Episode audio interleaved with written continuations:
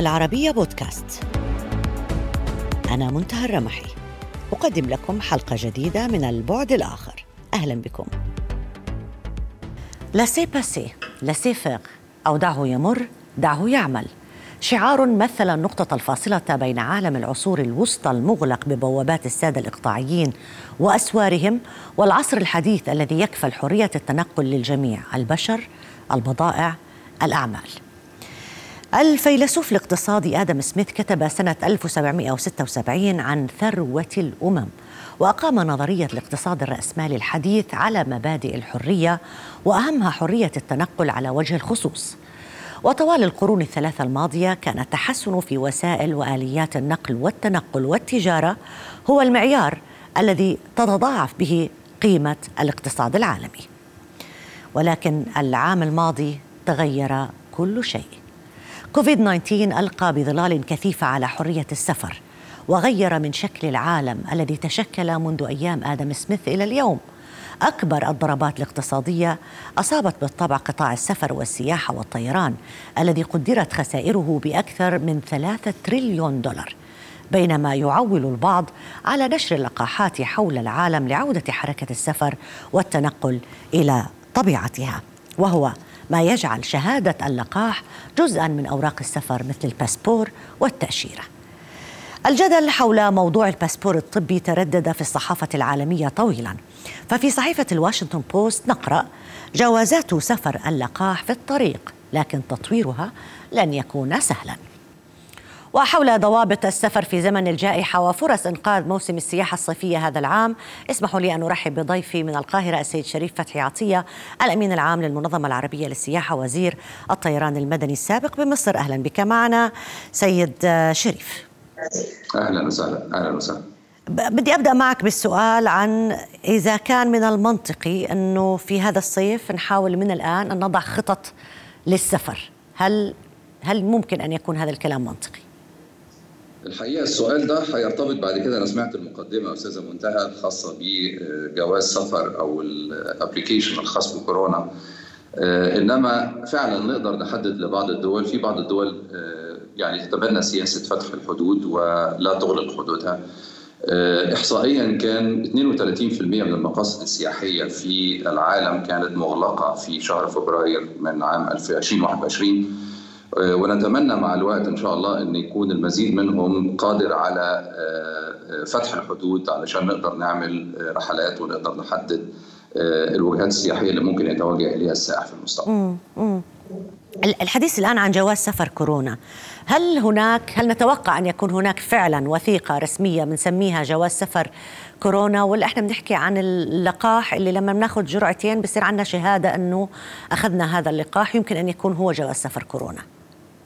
الحقيقة هو في أكثر من يعني من تفسير كان لهذا الموضوع. بس خليني أقول لك ما هو المشروع الخاص به اللي تبناه الاتحاد الدولي للنقل الجوي اللي هو بيسموه IATA Travel Pass.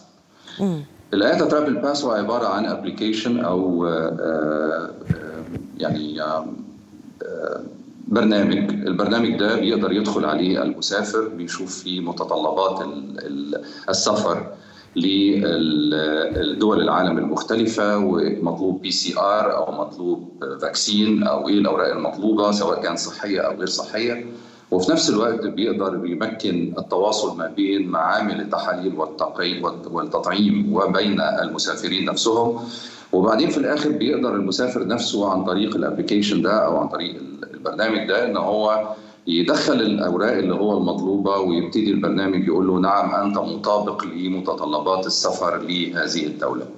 هو ليست وثيقة ورقية هو عبارة عن برنامج هذا البرنامج الهدف منه تسهيل الإجراءات وإيجاد نوع من أنواع ال database أو البرنامج اللي يكون فيه موجود كل البيانات الخاصة بمتطلبات الدول المختلفة وال health credentials أو اللي هي ال ال ال ال ال عايز أقول الأمور الخاصة ب المسافر نفسه من ناحية ال PCR وال vaccine والشهادات المطلوبة في هذه النواحي.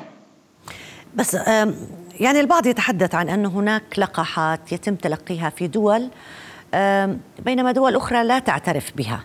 هل سيكون بذلك برأيك مشكلة في جوازات السفر الصحية إذا ما أصدرت هذه الجوازات؟ هي الحقيقة أنا برضو ما بتكلمش على جوازات تصدر أنا بتكلم على إنه هيكون في عدم مطابقة يعني لو دولة لا تعترف بلقاح من دولة ما أو لقاح من شركة معينة أكيد هتكتب في المتطلبات بتاعتها في البرنامج اللي أنا قلت عليه هتقول إنه لا يقبل السفر لأي واحد عنده تطعيم بهذا من هذا الطعم أو من هذا ال ال ال ال brand أو الشركة يعني مم. ففي الحالة ديت هيبقى الراكب ما يقدرش يعتمد على انه هو مطعم ولازم يعمل PCR إذا كان ال PCR هو البديل مم. فعلا ده سيؤدي إلى إن يكون هناك نوع من أنواع عدم التطابق ومتطلبات الدول ستختلف من دولة إلى أخرى حسب أنواع ال vaccine التي تعتمدها بس واضح إنه ال PCR مش رح نخلص منه عن قريب يعني.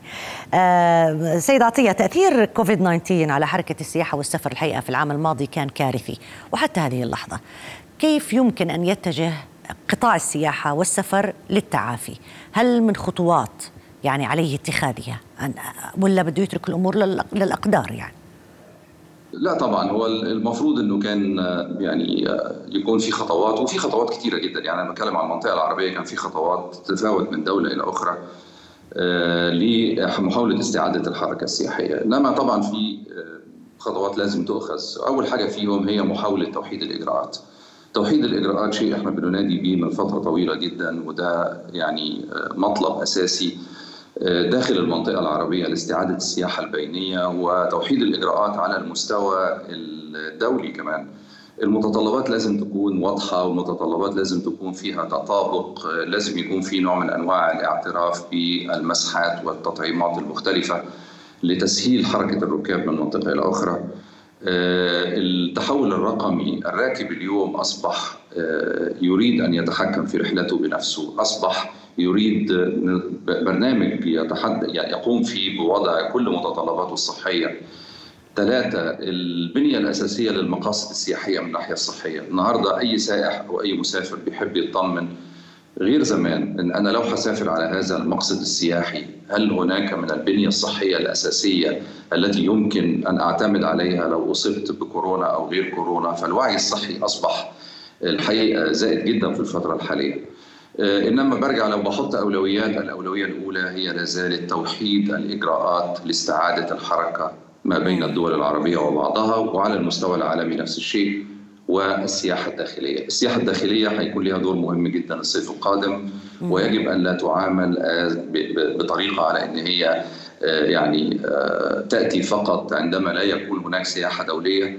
الكوفيد أثبت أن السياحة الداخلية مهمة جدا للاقتصاد والسياحة الداخلية هي يمكن الاعتماد عليها بشكل كبير جدا في الأزمات.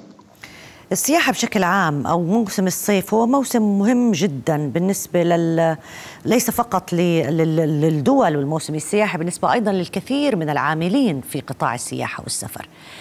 كيف تتعامل مع هذا الموسم الدول العربية أو مع هذه المشكلة مشكلة العاملين في قطاع السياحة والسفر؟ هو أنا بشكرك طبعا لاثاره مشكلة العاملين، الحقيقة لما ببص على الاحصائيات المختلفه يعني أنا كنت يعني لو اتاحت الظروف هتكلم على بعض منها إحنا بنتكلم عام 2020 كانت المنظمة الدولية للسياحة بتتكلم على من 100 إلى 120 يعني مليون فقدان للوظائف في المجال السياحي. في المنطقة العربية كنا بنتكلم على 4 مليون. العنصر البشري أو ال human capital يعني ده يعني أنا بعتبره capital زيه زي أي حاجة ثانية بنشتغل بيها أو capital ثاني بنشتغل بيه مادي. مهم جدا لاستعادة الحركة السياحية مع الوقت. إذا خسرنا الناس دول هيبقى صعب جدا إن إحنا نرجع تاني نستعيد الحركة السياحية. فالحقيقة أنا بأطالب الدول وبأطالب كل من هو معني بهذا المجال أن يحافظ على ال ال ال ال العاملين في مجال السياحة بطريقة أو أخرى بحيث أن إحنا لا نفقد وظائف لكي نكون قادرين على استعادة الحركة السياحية بشكل كبير. ولما بنتكلم على 4 مليون في المنطقة العربية أنا بتكلم على رقم مقبول جدا يمكن للدول يعني بإجراءات مختلفة أن تقوم بالمحافظة عليه صحيح. طيب المنظمة العربية للسياحة هي منظمة تابعة بنعرف للجامعة العربية. هل في خطط لدى الجامعة لإنقاذ صناعة السياحة وأيضا ربما صناعة الطيران بتتشارك مع بتتشاركها مع المنظمه المنظمة العربية للسياحة. الحقيقة فعلا هو في تعاون كبير كمان بيننا وبين الاتحاد العربي للنقل الجوي الخاص بشركات الطيران والمنظمة العربية للطيران المدني ودول منظمات تابعه لجامعه الدول العربية برضه الحقيقة إحنا واضعين تصور لتوحيد الإجراءات الخاصة بالسفر ما بين الدول العربية و يعني بنعمل جاهدين على ان يتم تبني التوصيات اللي إحنا بنشتغل عليها دي أو اللي إحنا قدمناها ولازلنا بنطالب بيها من الدول كافة وخاصة من الوزارات المعنية بالصحة بالتعاون مع السياحة والنقل والطيران. اللي اهتمينا جدا بالعنصر البشري والتدريب العام الماضي فقط دربنا 10000 متدرب من الدول العربية على مجالات مختلفة جدا يعني لم يكن موضوع واحد أو اثنين بل مواضيع عديدة. لدينا خطة بنتكلم فيها دلوقتي وبنحاول نوجد لها التمويل على حاضنات أعمال للمشاريع الصغيرة والمتوسطة ومحاولة تشجيع رجال الأعمال اللي بادئين حياتهم إن هم يستثمروا في مجال التطبيقات الخاصة بالسياحة والطيران. لأن أغلب التطبيقات اللي موجودة حاليا هي ليست عربية. أغلبها أنا بقول أغلبها لأن في بعض المحاولات العربية. وإحنا عايزين نشجع ال ال ال ال ال رجال الأعمال والعاملين في مجال التطبيقات الإلكترونية إن هو يدخل في مجال السياحة ويكون هناك تطبيقات عالمية مصدرها المنطقة العربية في مجال السياحة. في صندوق إحنا استحدثناه بالتعاون مع أحد أهم البنوك وشركات الاستثمار في المملكة العربية السعودية يعني هو في المرحلة النهائية لإطلاقه للاستثمار في السياحة العربية المستدامة لجذب رؤوس أموال للاستثمار في المجالات السياحية هناك كارت جديد بنطلقه للمسافر العربي. هندي فيه امتيازات للمسافر العربي الذي يتنقل ما بين الدول العربية وبعضها. وحقيقي في مبادرات كثيرة جدا بس ال ال هنا التحدي هو الموائمة ما بين التمويل وإيجاد الموارد وما بين ال ال ال الأفكار اللي موجودة. تنفيذ صحيح. إنما لن نتوقف ابدا عن موضوع التدريب والتأهيل وتأهيل الناس لإعادة العمل في مجال السياحة سواء كان في وظيفتهم أو وظائف أخرى أو إيجاد أعمال في يمكن مجالات أخرى في المستقبل. واضح وفي نقاط مهمة الحقيقة ذكرتها حضرتك أستاذ شريف اللي هي السياحة الداخلية. ممكن تكون مصدر مهم على الأقل للعاملين في هذا القطاع في هذا الوقت. السياحة البينية العربية العربية في دول عربية مستقرة وممكن تكون مقصد للسياح من جديد مصر على سبيل المثال الإمارات العربية المتحدة الأردن السعودية أيضا بما الاكتشافات الجيدة. وكل هذه يعني يمكن الشراكة فيها لدعم هذا القطاع بشكل أو بآخر. ألف شكر لك سيد شريف فتحي عطية الأمين العام للمنظمة العربية للسياحة وزير الطيران المدني آه السابق بمصر. شكرا جزيلا لك. شكرا. خلال الشهور الماضية تذبذبت حركة السيطرة على فيروس كوفيد 19 عالميا بوتيرة متطرفة. فبعد أن بدا الأمر وكأن العالم يتجه للسيطرة على الجائحة وهبط مؤشر الإصابات اليومي بشكل كبير في شهر فبراير عاد المؤشر من جديد ليرتفع بشكل حاد ويسجل معدلات قياسية مع تعثر خطة نشر اللقاح في كثير من أنحاء العالم وظهور سلالات جديدة تثير القلق من قدرتها على تحدي اللقاحات الحالية. الهند والبرازيل وأوروبا هي أهم مراكز نشاط الجائحة حاليا. أما الولايات المتحدة فقد حققت معدلات جيدة جدا في نشر اللقاح وتقليل معدلات الإصابة وأصدرت قائمة بالدول التي تنصح رعاياها بعدم السفر إليها هذا الصيف تضم 80% من بلدان العالم. في نفس الوقت تكرر الحديث عن جواز السفر الطبي والضوابط التي ستحكم السفر خلال الفترة المقبلة بينما تنتظر كثير من دول العالم موسم السياحة الصيفي المقبل ليقلل من خسائر شركات الطيران وقطاع السياحة والسفر. اسمحوا لي أن أرحب بضيفي الدكتور أحمد المنظري المدير الإقليمي لمنظمة الصحة العالمية لشرق المتوسط لأطرح عليه السؤال أولا حول الانحسار المتوقع للجائحة. هل لنا أن نحدد وقت زمن تاريخ معين؟ بسم الله الرحمن الرحيم. شكرا جزيلا أستاذة منتهى على هذه الاستضافة. رمضان مبارك عليكم جميعا وتقبل الله منكم الصيام. آمين. طبعا الإجابة على سؤالك مثل ما تفضلتي كان في هناك انحسار مع بداية إعطاء اللقاحات يعني في مختلف دول العالم لهذا المرض. ولكن هذا الانحسار للأسف تبعه يعني ارتفاع شديد في عدد الإصابات والوفيات على مستوى العالم. فخلال الأسابيع السبعة الماضية تم تسجيل إصابات يعني كبيرة جدا في مختلف دول العالم. وكذلك وفيات حيث تخطى عدد الإصابات فوق 140 مليون إصابة. والوفيات كذلك وصل إلى ما يقارب من فوق ثلاثة ملايين وفاة على مستوى العالم. في إقليم شرق المتوسط لدينا تقريبا يعني تخطينا ثمانية ملايين إصابة خلال الأيام الماضية. والوفيات وصلت إلى فوق ال 170 ألف وفاة. آه، طبعا الأسبوع الماضي آه، كان في هناك ارتفاع في عدد الإصابات آه، بنسبة 22% زيادة عن الأسبوع الذي سبقه. وفيما يخص الوفيات كان في هناك ارتفاع في عدد الوفيات بنسبة 17% عن الأسبوع الذي سبقه كذلك. ولدينا يعني 12 دولة من ال 22 دولة في الإقليم. إقليم شرق المتوسط. سجلت الارتفاع في أعداد الإصابات.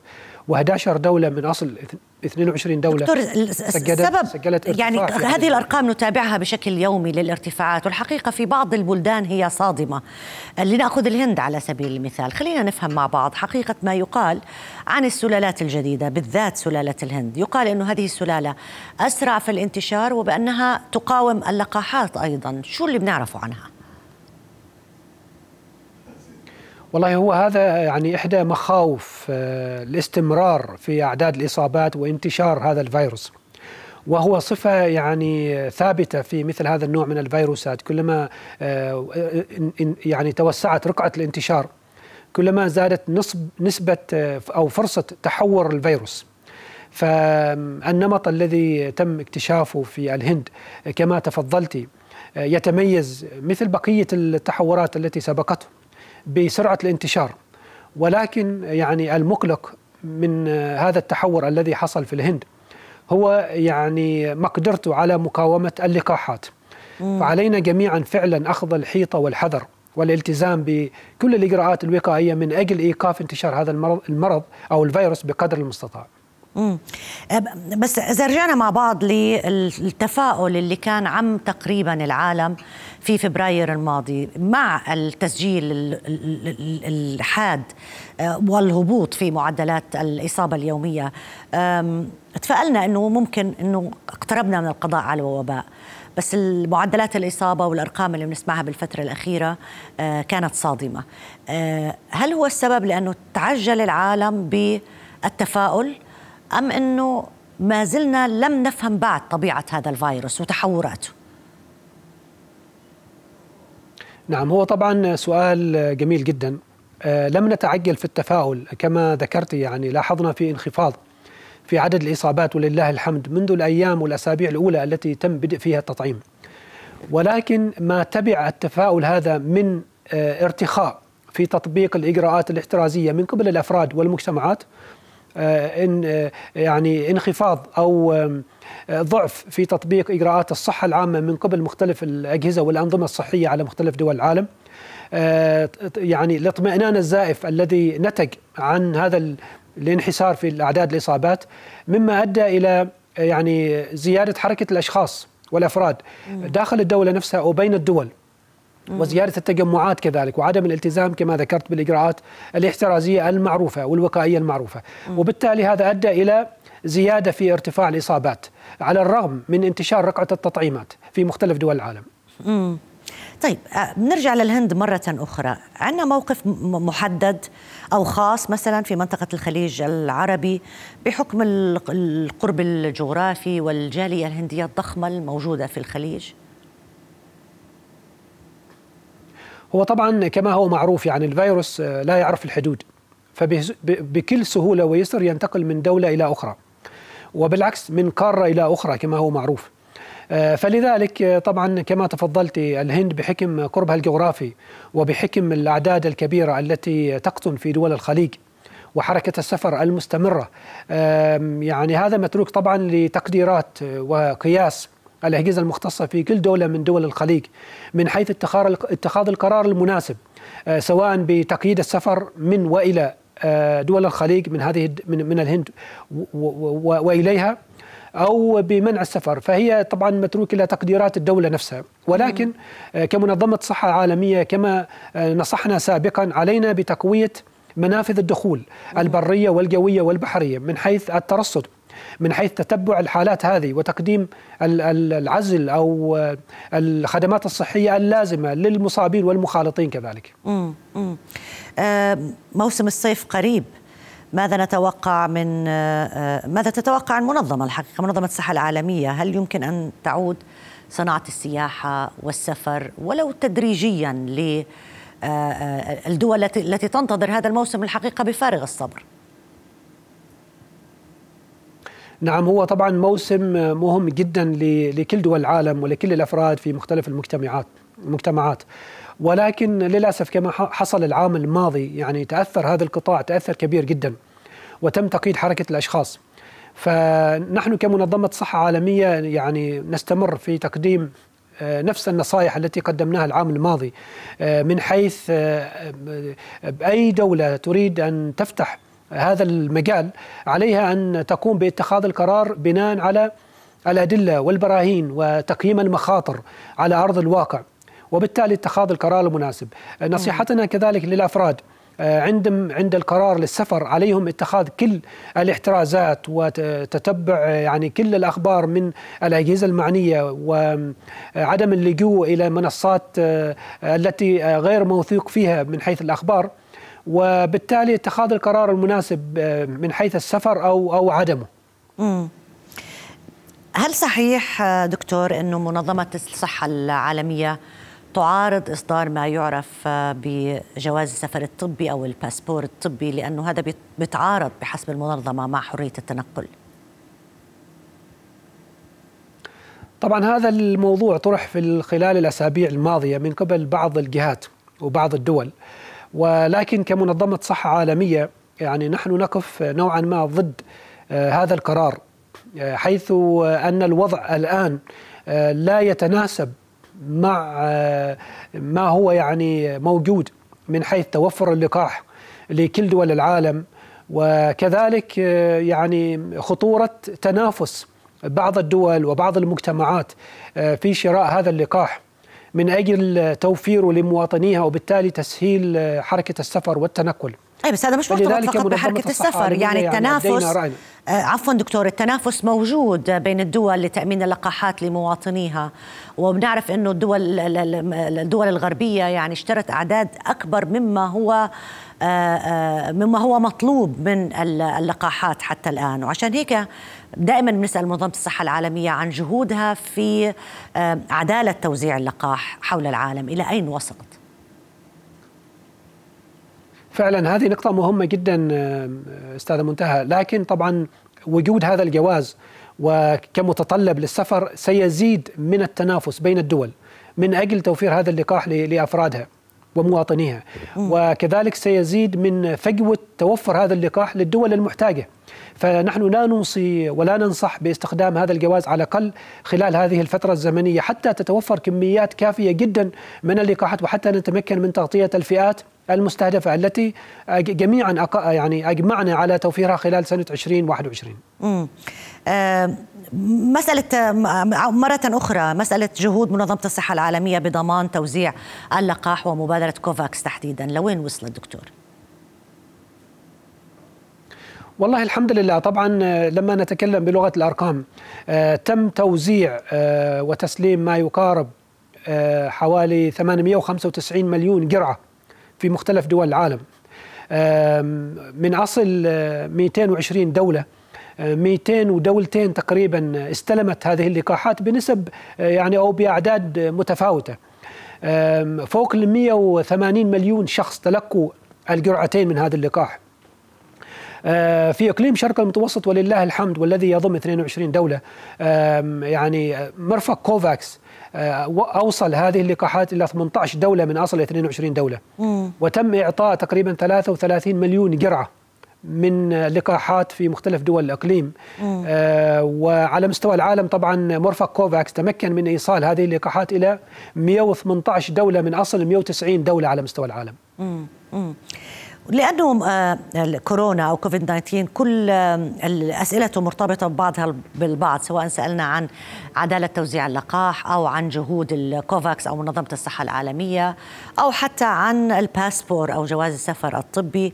آه، لا بد لنا أن نسأل عن إمكانية طمأنة الناس من بخصوص ما يقال حول بعض اللقاحات من انها تسبب جلطات أو خطيرة على صحة الإنسان لأنه البعض قراره ألا يأخذ اللقاح يعني فلماذا يفرض على الآخرين ألا ياخذوا هذا اللقاح أيضا ب ب ب ب بطرق مختلفة؟ نعم. هو طبعا هذا سؤال مهم جدا وكما هو معروف آه، جميع الأدوية واللقاحات والأمصال لا تخلو من مضاعفات جانبية. أما لما نتكلم عن اللقاحات الخاصة بكوفيد 19 فهي مرت ولله الحمد. خلال آه، مراحل مختلفة آه، سواء من قبل الشركات المصنعة من حيث التجارب آه، قبل السريرية والتجارب السريرية على البشر أو من خلال مراجعة الوثائق المختلفة من قبل منظمة الصحة العالمية والجهات المختصة فيها أو من قبل الجهات المختصة في كل دولة من دول العالم التي أجازت هذه اللقاحات. فهناك ولله الحمد نوع من الإطمئنان. حول مأمونية هذه اللقاحات، أما فيما يخص المضاعفات الجانبية والأضرار الجانبية كما ذكرت لا يخلو دواء أو علاج يستخدم من أضرار جانبية، ففي اللقاحات ولله الحمد لما نتكلم بلغة الأرقام مئات الملايين من الجرعات أعطيت للأشخاص بمختلف أنواع اللقاحات. الأعراض الجانبية بسيطة. أما فيما يخص الأعراض الوخيمة كما يطلق عليها هي الجلطات اللي إحنا بنحكي عنها تحديدا فنسبتها ضئيلة جدا جدا. إيه لأنه بحسب نعم. بعض المعلومات إنه طبعا حصلت في إيه معك معك يا دكتور تفضل إيه فطبعا بالنسبة للجلطات الدموية ونقص الصفائح آه، الدموية الذي حصل بسبب إعطاء أو أخذ لقاح أسترازينيكا آه، تمت دراسة الحالات في مختلف دول العالم وخلصت آه، يعني النتائج من قبل هيئة الدواء الأوروبية أو المنظمات الأوروبية الدوائية الأخرى ومنظمة الصحة العالمية إلى أنه هناك في فعلا رابط بين أخذ اللقاح وهذا النوع من الجلطات ولكن يجب الاستمرار في دراسة هذا النوع من الأعراض الجانبية والتي هي تعتبر ضئيلة جدا مقارنة م. بعدد الأشخاص الذين تلقوا اللقاح فالدراسة لا زالت مستمرة وبشكل عام يعني فوائد أخذ اللقاح تفوق بشكل كبير جدا عن الأضرار الناتجة عنهم. صحيح يا دكتور. وأيضا دائما ما نتحاور مع أطباء مختصين بهذا الشأن. بالأمس كان آه، آه، وفي الأسبوع الماضي كان لدينا ضيوف. تحدثوا عن 7 ملايين شخص سبع أشخاص فقط من أصابتهم الجلطات وتحدثوا عن انه فكرة انه يكون هذا مرتبط مباشرة باللقاح قد لا تكون دقيقة حتى هذه اللحظة. ألف شكر لك يا دكتور أحمد على المشاركة معنا في هذه الحلقة. دكتور أحمد المنظري المدير الإقليمي لمنظمة الصحة العالمية. لشرق المتوسط. شكرا جزيلا لك على المشاركة معنا. وبهذا انتهت هذه الحلقة من البعد الآخر. يمكنكم دائما متابعتنا على مواقع التواصل الاجتماعي تويتر فيسبوك ويوتيوب. إلى اللقاء.